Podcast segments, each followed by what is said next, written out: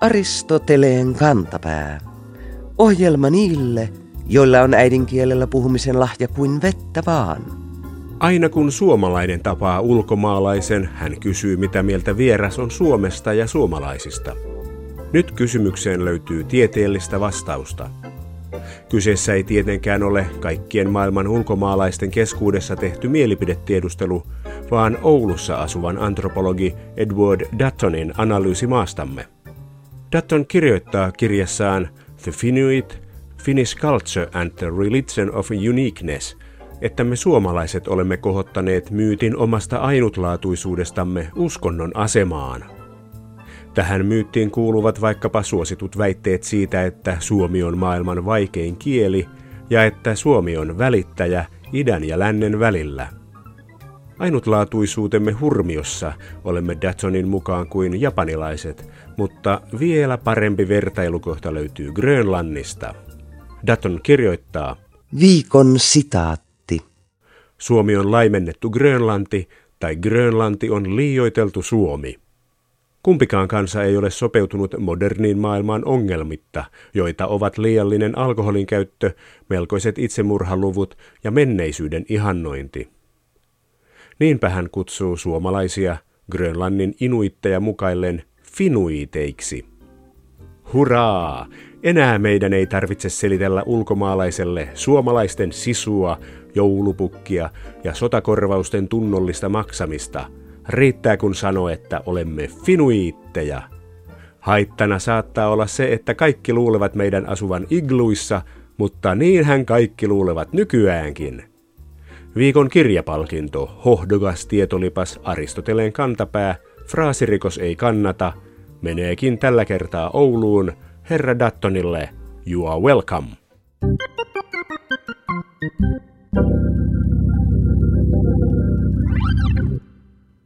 Ilmastonmuutoksesta huolimatta Suomessakin sataa vielä talvisin jonkin verran lunta. Takana ovat silti ne ajat, jolloin Etelä-Suomessakin hanget kohosivat korkealle, kaikki osasivat hiihtää, ja lumi oli suomalaisille elementti, joka muovasi kansan identiteettiä. Grönlannissakin jäätiköt sulavat ilmaston lämpenemisen seurauksena, mutta varsinaista pulaa lumesta ja jäästä siellä ei vielä tarvitse kärsiä. Ja niin kuin legenda kertoo, Eskimoilla ei ole pula myöskään lunta tarkoittavista sanoista. Heillähän löytyy niitä joka lähtöön. Eskimoiden lukuisat sanat lumelle on hyvin käytetty esimerkki siitä, miten länsimaissa jokin asia on ajateltu näin, kun taas primitiivinen kansa ajattelee asian aivan toisella tavalla.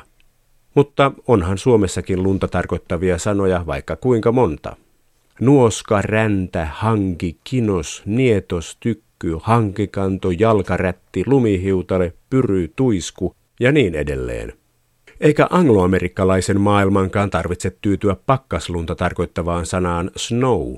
Onhan heilläkin sohjonsa eli slush, räntänsä eli sleet, lumivyörynsä eli blizzard ja puuterilumensa eli powder. Kyllä lumet ovat järjestyksessä muillakin kuin eskimoilla. Itse asiassa kyseessä onkin yksi kielitieteen suurimpia väärinkäsityksiä – Edinburghin yleisen kielitieteen professori Geoffrey K. Pullum on kirjoittanut aiheesta tylyn kirjoituksen, jonka perusteella tiedeyhteisön kyky tarkistaa faktoja ei ole järin suuri. Kaikki alkoi vuonna 1911, kun Franz Boas kirjoitti johdannon Pohjois-Amerikan intiaanien käsikirjaan. Siinä hän kirjoittaa jotakuinkin niin, että kun eskimot ilmaisevat tietynlaisia lumia yhdellä sanalla – Muissa kielissä ne pitää ilmaista fraaseilla. Hänen mukaansa esimerkiksi eskimoiden yksi sana aput vaatii vaikkapa Suomessa ilmauksen maahan satanut lumi. Eskimoiden naseva gana taas vaatii selityksekseen sanat satava lumi. Boas esittää kirjoituksessaan tästä ilmiöstä neljä esimerkkiä. Liki 30 vuotta myöhemmin yksi tieteen historian kuuluisimmista harrastajatiedemiehistä, vakuutusmies ja kielitieteilijä Benjamin Wolf, kirjoitti, että Eskimoille on mahdoton ajatella, että lumelle olisi vain yksi yleissana, koska heillä on kaikkiaan seitsemän erilaista sanaa erilaisille lumille. 50-luvun lopulla Roger Brown siterasi Wolfia ja mainitsi eskimoiden kolme sanaa lumelle. Pari vuosikymmentä myöhemmin Lanford Wilson kirjoitti jo eskimoiden 50 sanasta lumelle. Pulum raportoi, miten muissa tieteellisissä julkaisuissa on vuosien varrella käytetty myös lukuja 9, 100 ja 200 kuvailemaan eskimoiden lumisanojen moninaisuutta. Lumisanojen määrä oli siis lähtenyt kasvamaan lumipallon lailla. Ja kuten Pulum kirjoituksessaan toteaa, oli eskimoilla lumelle miten paljon sanoja tahansa, ei sillä ole mitään väliä. Ihmisillä on paljon sanoja asioille, jotka ovat heille tärkeitä. Hevosmiehillä on kymmeniä sanoja hevosten rodun, sukupuun ja iän täsmentämiseen. Kasvitieteilijöillä taas on monia sanoja kasvien lehtien muodon määrittelyyn. Mitä merkittävää tai kiinnostavaa tässä on, kysyy Pullum ja vastaa, ei mitään. Mutta mitä nuo eskimoiden sanat lumelle ovat? Onko jään eri muodoille monia sanoja? Mille asioille eskimoilla on vähän sanoja? Eskimologi Eeva Jansson vastaa.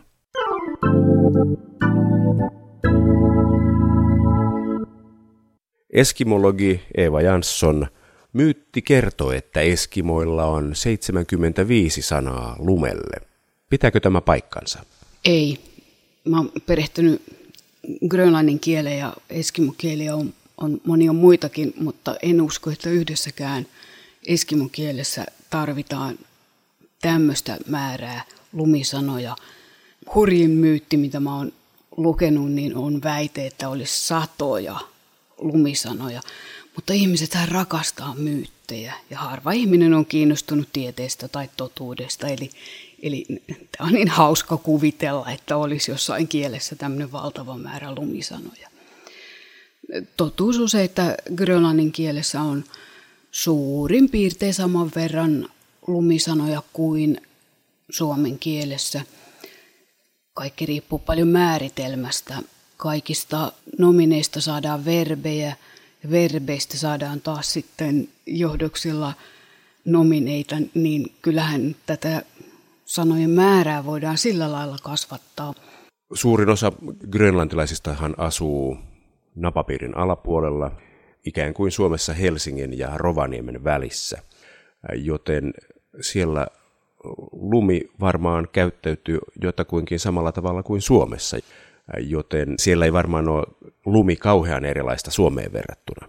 Ei ainakaan fysiikan kannalta, mutta, mutta onhan se meri-ilmasto ja vaikka moni ei sitä muistakaan, niin Grönlanti kuuluu kyllä maantieteellisesti Amerikan mantereeseen, eli on hyvinkin kaukana Suomesta. Meillähän on golfvirta, joka lämmittää Suomessa.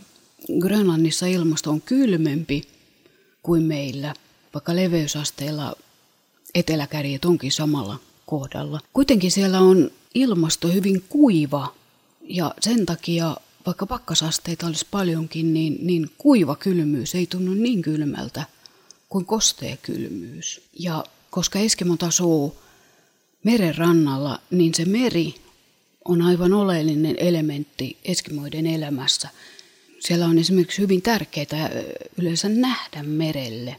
Jää lautat tai jäävuoret, niin nekin on eri värisiä riippuen siitä, että onko ne justinsa muodostuneita vai onko ne vanhoja, missä päin ne on syntyneet ja jotkut saattaa olla läpikimaltavia, jotkut saattaa olla semmoisia, että niistä valo pääse läpi.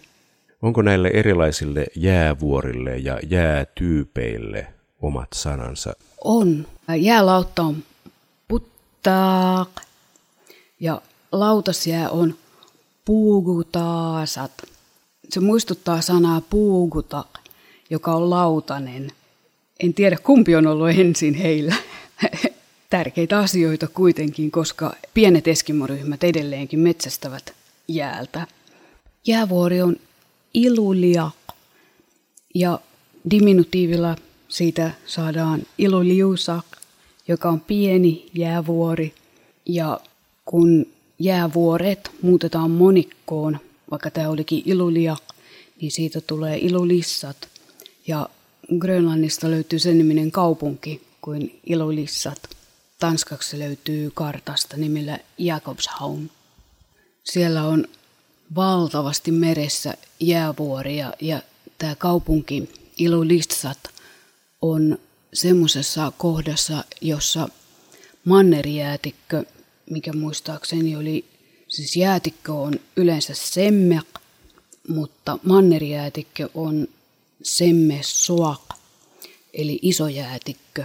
Ja siellä Ilulissatin kaupungin lähellä on semmoinen paikka, josta tämä mannerijäätikkö poikii suuria valtavia jäävuoria tai jäälohkareita mereen ja sieltä oikein vyöryttää niitä. Siellä melkein näkee silmällä, kuinka ne jäälohkareet liikkuu mereen ja meressä niitä on paljon. Sille on oikein oma verbinsäkin. Igapok on suomeksi jäätikkö poikki. Jäävuoria on eri värisiä. Onko eri värisille jäävuorille omat sanansa? Ainakin sinertävä jäälohkare on kasso. Nilak tarkoittaa makeaveden jäätä, koska makeavesihän on heidän juomavesivarastonsa ja se on elämälle täysin oleellinen asia, että mistä saadaan makeita vettä. Kuulostaa siltä, että kaikki sanat jäälle ovat tuollaisia erityissanoja. Onko jäälle mitään yleissanaa? Yleissana on siku. Pohjoisessa Grönlannissa S ääntyy hoona, eli siellä sanotaan hiku. Jääsanoista saadaan tietysti niin kuin muistakin sanoista saadaan johdoksilla erilaisia merkityksiä ja vaikka mä äsken sanoin, että jää yleensä on siku, niin on erityinenkin sana sikuak, joka tarkoittaa uutta jäätä. Mennäänpä sitten lumeen. Myytin mukaan nämä kaikki Eskimojen lumisanat ovat erilaisia lumia. Onko lumelle mitään yleissanaa, eskimologi Eva Jansson? Grönlannin kielessä yleissana lumelle on aput. Siitä saadaan tietysti johdoksilla kaikenlaisia muita sanoja. Esimerkiksi eh, tämä pääte on muoka, jota nyt ei yleensä yksin käytetä, mutta se on diminutiivi ja tarkoittaa, että asiasta saadaan pieni. Ja kun perussana oli aput, eli lumi, ja liitetään siihen pienentävä pääte, niin siitä tulee aput eli pikkulumi. Ja mikä se onkaan pikkulumi kuin lumikide? Kuulostaa myös siltä, että sanat pitenevät aika nopeasti. Kyllä pitenevät. Jos on taipumusta ihmisellä päänsärkyyn, niin ei kannata ryhtyä opiskelemaan grönlannin kieltä, koska sanoille löytyy pituutta melkein loputtomiin. Ja sanomalehdessä saattaa olla otsikko, joka on yksi sana ja se on sivun laidasta laitaan. Mulla on tuossa vieressäni sanomalehtiä ja sieltä löytyy kyllä todella pitkiä sanoja. Teillä on nyt käsissänne grönlantilainen kerran viikossa ilmestyvä sanomalehti Semitsiak, jonka yläreunassa on jutun otsikkona yksi sana, jossa on 33 kirjainta. Mikä sana tässä otsikossa on? Tämä on grönlanniksi Okimaakatigisaaluatariakatok. Ja tämä tarkoittaa suurin piirtein sitä, että on tullut yhteisiä suuria pitkäaikaisvaikeuksia. Ja tässä alaotsikossa kerrotaan sitten, mitä tämä tarkoittaa tarkemmin. Eli tässä puhutaan Grönlannin yliopiston tilaongelmista, että siellä on yliopistossa niin paljon oppilaita ja opettajia, että pääkaupungissa vallitsee asuntopula tämän takia. Nämä sanat pitenevät siis pitenevätkö ne peräpäästä, niin kuin Suomen sijamuotojen kanssa? Hyvin harvoin alkupäästä näitä etuliitteitä eli prefiksejä ei ole grönlannin kielessä kuin ihan muutama hassu. Yleensä nämä affiksit eli liitesanat niin laitetaan tänne jonnekin sanan keskelle. Verbin pääte on yleensä lopussa ja sen jälkeen voidaan lisätä muutama harva liitesana. Eli yleensä nämä kaikki affiksit laitetaan tänne sanavartaloon ensin. Ja sen jälkeen tulee sitten näitä liitteitä ja niillä on tietynlainen järjestys, että mihin esimerkiksi kieltosana tulee ja mitä liitteitä voidaan laittaa mihinkin väliin. Ja sitten tulee verbin päätteet ja hyvin harvoin sen jälkeen sitten enää. Kyllä tuossa pitkien sanojen suomen kieli kalpenee kateudesta.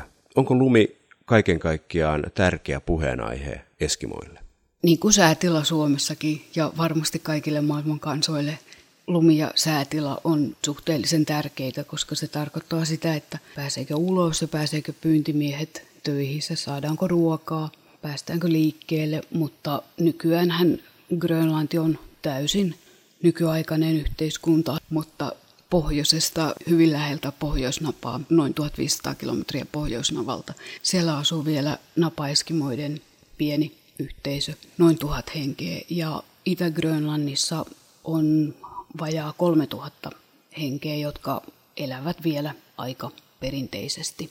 Siellä pyynti on yhä tärkeää ja silloin täytyy tietää säästä ja lumesta ja siitä, että uskaltaako, uskaltaako mennä merelle.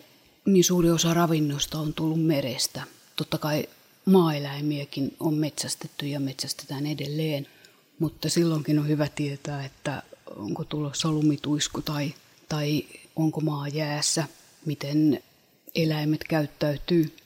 Eläimillekin merkitsee se, että, että jos on kauhean paljon lunta maassa, niin silloin ei pysty kuopsuttaa sieltä lumenalta ravintoa. Totta kai Eskimot tietää eläinten käytöksen, eli sen mukaan sitten mennään, missä riista liikkuu. Meri on Eskimoille vähän niin kuin metsä suomalaisille. Onko Eskimoilla paljon sanoja puulle, puun eri olomuodoille? Ei. Siellä on puulle yksi sana. Ohpik on puu ja siitä johdetaan sana metsä ja se on ohpipassuit, joka tarkoittaa monta puuta. Nyt jos itse kertoo Eskimoille, että asun metsässä Suomessa, niin mun täytyy sanoa, että asun monien puiden keskellä. Eikä voi millään lailla selittää, että onko ne koivuja vai, vai kuusia. Ehkä eskimot kertovat toiselleensa naureskellen myyttiä suomalaisista, joilla on kolme sanaa männylle. Mänty, honka ja petäjä. Onko eskimokielessä sanontaa menneen talven lumista? Tuskin ainakaan siinä mielessä, mitä se tarkoittaa Suomessa.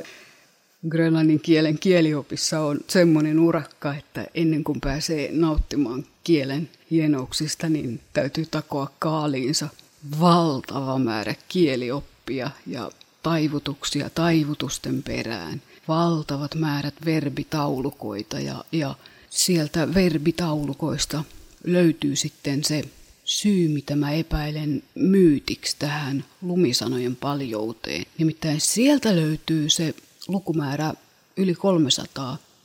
Grönlannin kielessä on erilaisia verbin päätteitä yli 300.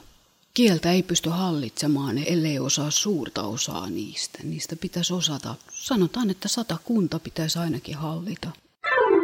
Keskustele, kommentoi ja kuuntele. Aristoteleen kantapään netissä www.yleradio1.fi kautta Aristoteles. Viikon fraasirikos. Eskimoiden monet sanat lumelle on samanlainen legenda kuin vaikkapa se, että takavuosien suosikkiiskelmän havajinkielinen lause putti putti kannehana e tarkoittaa suomeksi rauhaton sydämeni on nyt vuokses sun. Vai onko se totta? Putti Puttihan on Uudessa-Seelannissa vuonna 1932 syntyneen ja sittemmin Yhdysvaltoihin muuttaneen entisen nyrkkeilijän J. Epaen säveltämä kappale ja hänen ensimmäinen levytyksensä vuodelta 1960. Siitä ei tullut hittiä USAssa, mutta Ruotsissa, Norjassa ja Suomessa se myi satoja tuhansia kappaleita, vaikka Putti Putti oli singlen B-puoli. Alkuperäisessä sanoituksessa kappaleen eksoottinen aloitussäe on käännetty näin. Pretty pretty baby sugar fine. You make me right out of my mind. Eli nätti tyttöni, saat minut sekaisin. Onko tämä lähempänä alkukielisten rivien oikeaa merkitystä? Havajin kieltä ei opeteta Suomessa, eikä havajin kielen taito ole näillä seuduilla edes yhtä yleinen kuin latinan osaaminen. Onneksi asia tuli puheeksi erään tuttavan kanssa, ja hän taas muisti erään yhdysvaltalaisen tuttunsa olevan syntyisin Havajilta. Siispä sähköpostia Atlantin taakse, ja yöllä herra Masonilta saapuukin vastaus. Putti-putti-kappaleen teksti ei voi olla havajia, koska havajin kielessä ei ole lainkaan T-kirjainta eikä T-äännettä. Kieli on maoria, sitä, jota Uuden-Seelannin alkuasukkaat puhuvat. Ja itse asiassa koko puttiputtin tunnetuin säkeistökin löytyy uuden-seelantilaisen kansanmusiikin arkistoista. Arkiston nettisivut kertovat, että säkeet puti puti kaneihana eh, makukoe eh kato eh tarkoittavat, että olet kuin neilikan kukka, tahdon poimia sinut. Neilikoiden kanssa ollaan aika kaukana siitä puttiputtista, jonka havajityylinen kitaristi Onni Gideon ja lauluyhtyöt Kukonpojat sekä Four Cats tekivät tutuksi suomalaisille 60-luvun alussa. Idean sanojen havajilaisuudesta lienee keksinyt suomenkielisen sanoituksen laatinut Sauvo Puhtila, ja kuin aavistaen sanojen alkuperäisen merkityksen, laulussa lauletaan myös, että Kukka, sä oot etelän maan. Mutta fraasirikos on lähes 50 vuotta vanha, ja J. Epaekin menehtyi muutama vuosi sitten vaivoihinsa, joten tällä kertaa Aristoteleen kantapää ei langeta tuomiota, vaan kannustaa kaikkia kuulijoitaan kaivamaan esiin hulavanteensa. Viikon sitaattivinkki. Yksi kielenkäytön poliittisen korrektyyden merkkejä on halu kutsua maailman kansoja niiden oikeilla nimillä. Koska meillä on nykyään enemmän tietoa maailman asukkaista, miksemme olisi kohteliaita ja toisaalta myös tarkkoja. Eri kansojen kutsumanimien tarkistaminen lisää yleensä myös tietoa kyseisistä kansoista, joten samalla kun opimme olemaan korrekteja, saatamme oppia maailmasta jotain uutta. Ovatko siis eskimot eskimoita vai onko kyseessä imperialistinen siirtomaatermi? Ensinnäkin on muistettava, että eskimoita asuu eri paikoissa ja he puhuvat eri kieliä. Grönlannissa ja Kanadassa eskimot puhuvat vain inuittikieliä, Alaskassa sekä jupik- että inuittikieliä ja Siperiassa pelkästään jupikkieliä. Toiseksi on huomattava, että sana eskimo ei ole eskimoiden omaa kieltä, vaan Algonquin intianien antama nimitys ja tarkoittaa alun perin vierasta kieltä puhuvaa. Eskimologi Ernst S. Birch Juniorin mukaan jokaisella eskimoryhmällä on jokin sana itselleen. Toiset eskimot käyttävät itsestään sanaa inuitti, joka tulee grönlannin kielen ihmistä tarkoittavan sanan inuk monikkomuodosta inuit. Mutta kaikkia maailman eskimoita tarkoittavaa sanaa ei eskimoilla ole. Hajallaan asuneet ryhmät eivät ole tienneet, että heidän kaltaisiaan asuu koko kalottialueella. Niinpä mikä tahansa kaikkia eskimoita tarkoittava sana on keinotekoinen. Birds suosittaakin käyttöön satojen vuosien aikana vakiintunutta sanaa eskimo. Huh huh, kerrankin ei tarvinnut opetella huonon oman tunnon kannustamana uutta sanaa, kuten vaikka eskaleutti, jubiget tai naukanini jupikit.